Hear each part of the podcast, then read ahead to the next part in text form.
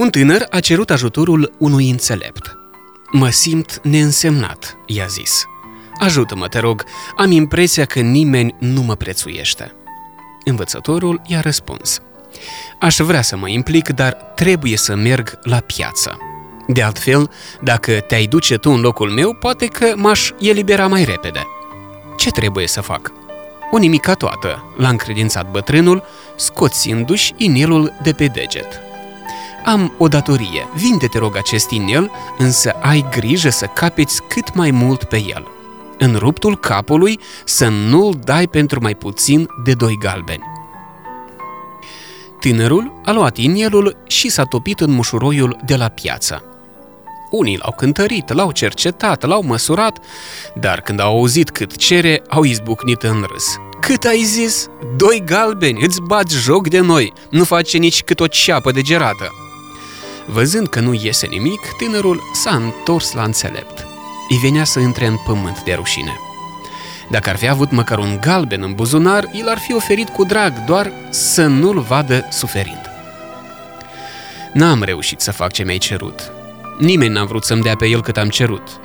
Mi-au reproșat că nu cunosc adevărata lui valoare. Mm? Să știi că au avut dreptate. Poate că merită să consultăm niște experți.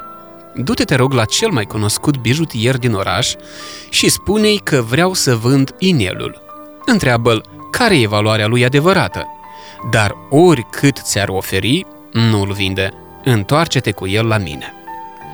Tânărul i-a dat ascultare și s-a dus la cel mai cunoscut bijutier. Acesta a examinat inelul, a consultat arhivele, apoi a zis Spune învățătorului tău că dacă dorește să-l vândă imediat, pot să-i ofer doar 70 de galbeni. Cât? S-a mirat tânărul. 70 de galbeni? Am înțeles corect? În alte vremuri ar valora 100, dar azi suntem în criză și nu pot să-i ofer mai mult de 70. Tânărul s-a întors la înțelept și a povestit cele întâmplate. Ia loc, l-a îndemnat învățătorul. Toată istoria aceasta cu inelul a fost în fond o probă pentru tine. Am vrut să te conving că meriți mult mai mult decât să crezi că nimeni nu te prețuiește. Noi, oamenii, suntem asemenea unei bijuterii pe care doar experții sunt în stare să o aprecieze. Necompetenții aruncă vorbe goale și desconsideră adevăratele valori. Treci peste asta.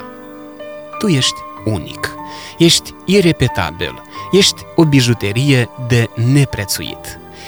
Iată, dar, dragi prieteni, cum ar trebui să privim adeseori la viața noastră. Nu cum ne privesc alții, nu cum ne valorifică alții, dar să privim la noi în felul cum privește cel care ne cunoaște valoarea. Evanghelistul Ioan, citând vorbele Domnului Isus, spunea în felul următor: Fiindcă atât de mult a iubit Dumnezeu lumea, că a dat pe singurul său fiu, pentru ca oricine crede în el să nu piară, ci să aibă viață veșnică. Dragii noștri, atâta valoare a văzut Dumnezeu în noi, încât nu a dat pentru noi 70 de galbeni sau 100 de galbeni, ci atâta valoare a văzut în noi încât a dat pe singurul său fiu. Atât am valorat pentru Dumnezeu. Atâta valorăm pentru Dumnezeu. Moartea fiului său.